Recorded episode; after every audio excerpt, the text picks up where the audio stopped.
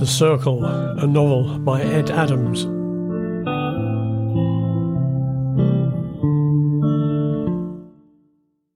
Interstate 17. Mike had driven the blue car back onto the I-17. They were heading south again, back along the road that Bixie assumed was the same one they had driven in the other direction the day before. The road was busy with traffic, and Bixie assumed this would this give them an element of cover. A little further and you can drop us off, said Chuck. There's a big shopping mall, which will give us somewhere to be lost until it's time to get to the airport. Mike nodded. The mall would be an easy place for a drop-off, provide anonymity and also give easy access to taxis to get to the airport later. Will you be alright with this car asked Chuck. I think they know it now, so I wouldn't stick with it for very much longer. That's fine, said Mike, it's on my list too. I don't want to jack something though, because that will add the cops into the equation. I need to move the gear in the trunk to something else but will probably head to a rental to get a replacement. As a matter of fact, I'm planning to go to the rentals at the airport after I've dropped you off. Chuck nodded.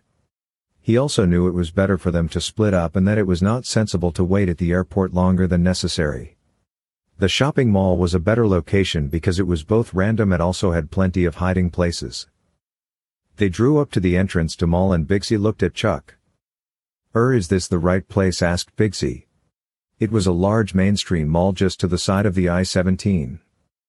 Right now, there is no right place, said Chuck. We need somewhere to stop until we get to the airport. I guess it is then, said Bixie. His eyes searched along the signage, and he spotted the words Food Mall. Okay, I can lead us from here, he said, grinning. There's a food mall and also restrooms to freshen up. Hey Mike, thank you for everything, it's been a strange 24 hours, said Bixie, shaking Mike's hand vigorously, you take care now. Chuck looked at Mike, we'll need to stay in contact until this has played out. Said Chuck. Mike nodded. Yes. What will it be? We'll use gunfight at the OK Corral, said Chuck, it seems kind of appropriate. Mike nodded. Que te cuides, Chuck. You take care now.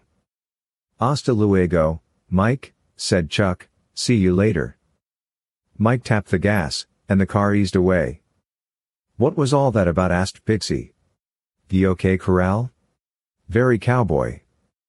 It's if we need to get in contact, we'll use Amazon and add comments in the sale of that DVD. It'll only be for the next week, but it is a quick way to communicate without it being very obvious what we are doing. Bixie nodded. Another piece of field craft in Chuck's trade. But now it was time to check out the food court.